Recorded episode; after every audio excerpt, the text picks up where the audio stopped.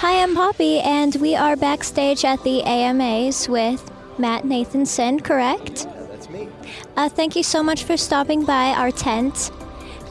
Um, I just wanted to know what are you most excited about at the AMAs? It was fun. We just did a set, which you said that it was fun to be able to play.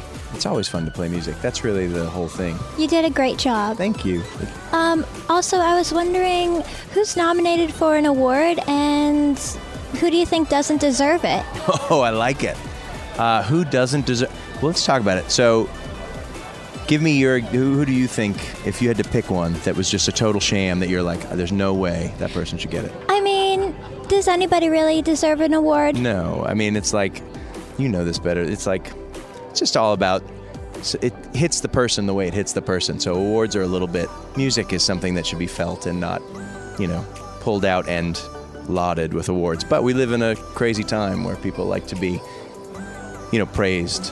Yeah, in America, we like to give awards. Yeah, we do. We like to make we like to make award shows built that just sort of prop up certain people and do you know. So I'm not a big award guy, but uh, you know, fun little thing to put on your shelf, I guess. Yeah, it's a great paperweight. Yeah, yeah, yeah. It holds the door open if you Yeah. ever need. Yeah, it's You awesome. know, it's a doorstop. yeah, or if you, someone breaks into your home and you need to hur- hit them, Mm. like it's a perfect way to stop an intruder. Do you have a new album coming out? I do. It came out on Friday. Congratulations. Uh, Thank you. It's called Sings His Sad Heart. Matt Nathanson sings his sad heart.